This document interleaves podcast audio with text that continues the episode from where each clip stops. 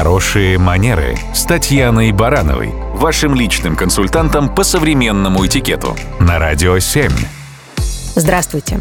Маленькие дети в ресторане – это обычное испытание не только для родителей, но и для окружающих. Что делать, чтобы поход в ресторан с ребенком принес только удовольствие?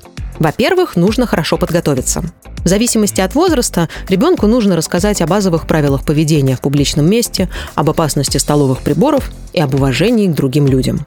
Важно, чтобы малыш видел разницу между посещением ресторана и детской площадки во дворе своего дома. Сами родители тоже должны подготовиться и ответственно подойти к выбору ресторана. Узнать, какое там будет музыкальное сопровождение, фоновая или живая музыка.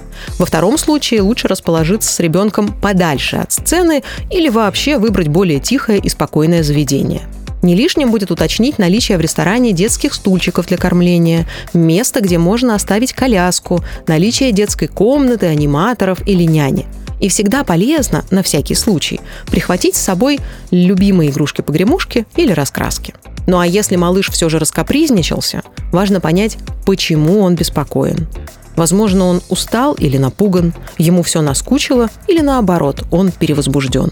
В зависимости от причины можно сместить фокус внимания ребенка и провести ему небольшую экскурсию по ресторану или взять его на ручки, сменить вид деятельности или выйти на свежий воздух.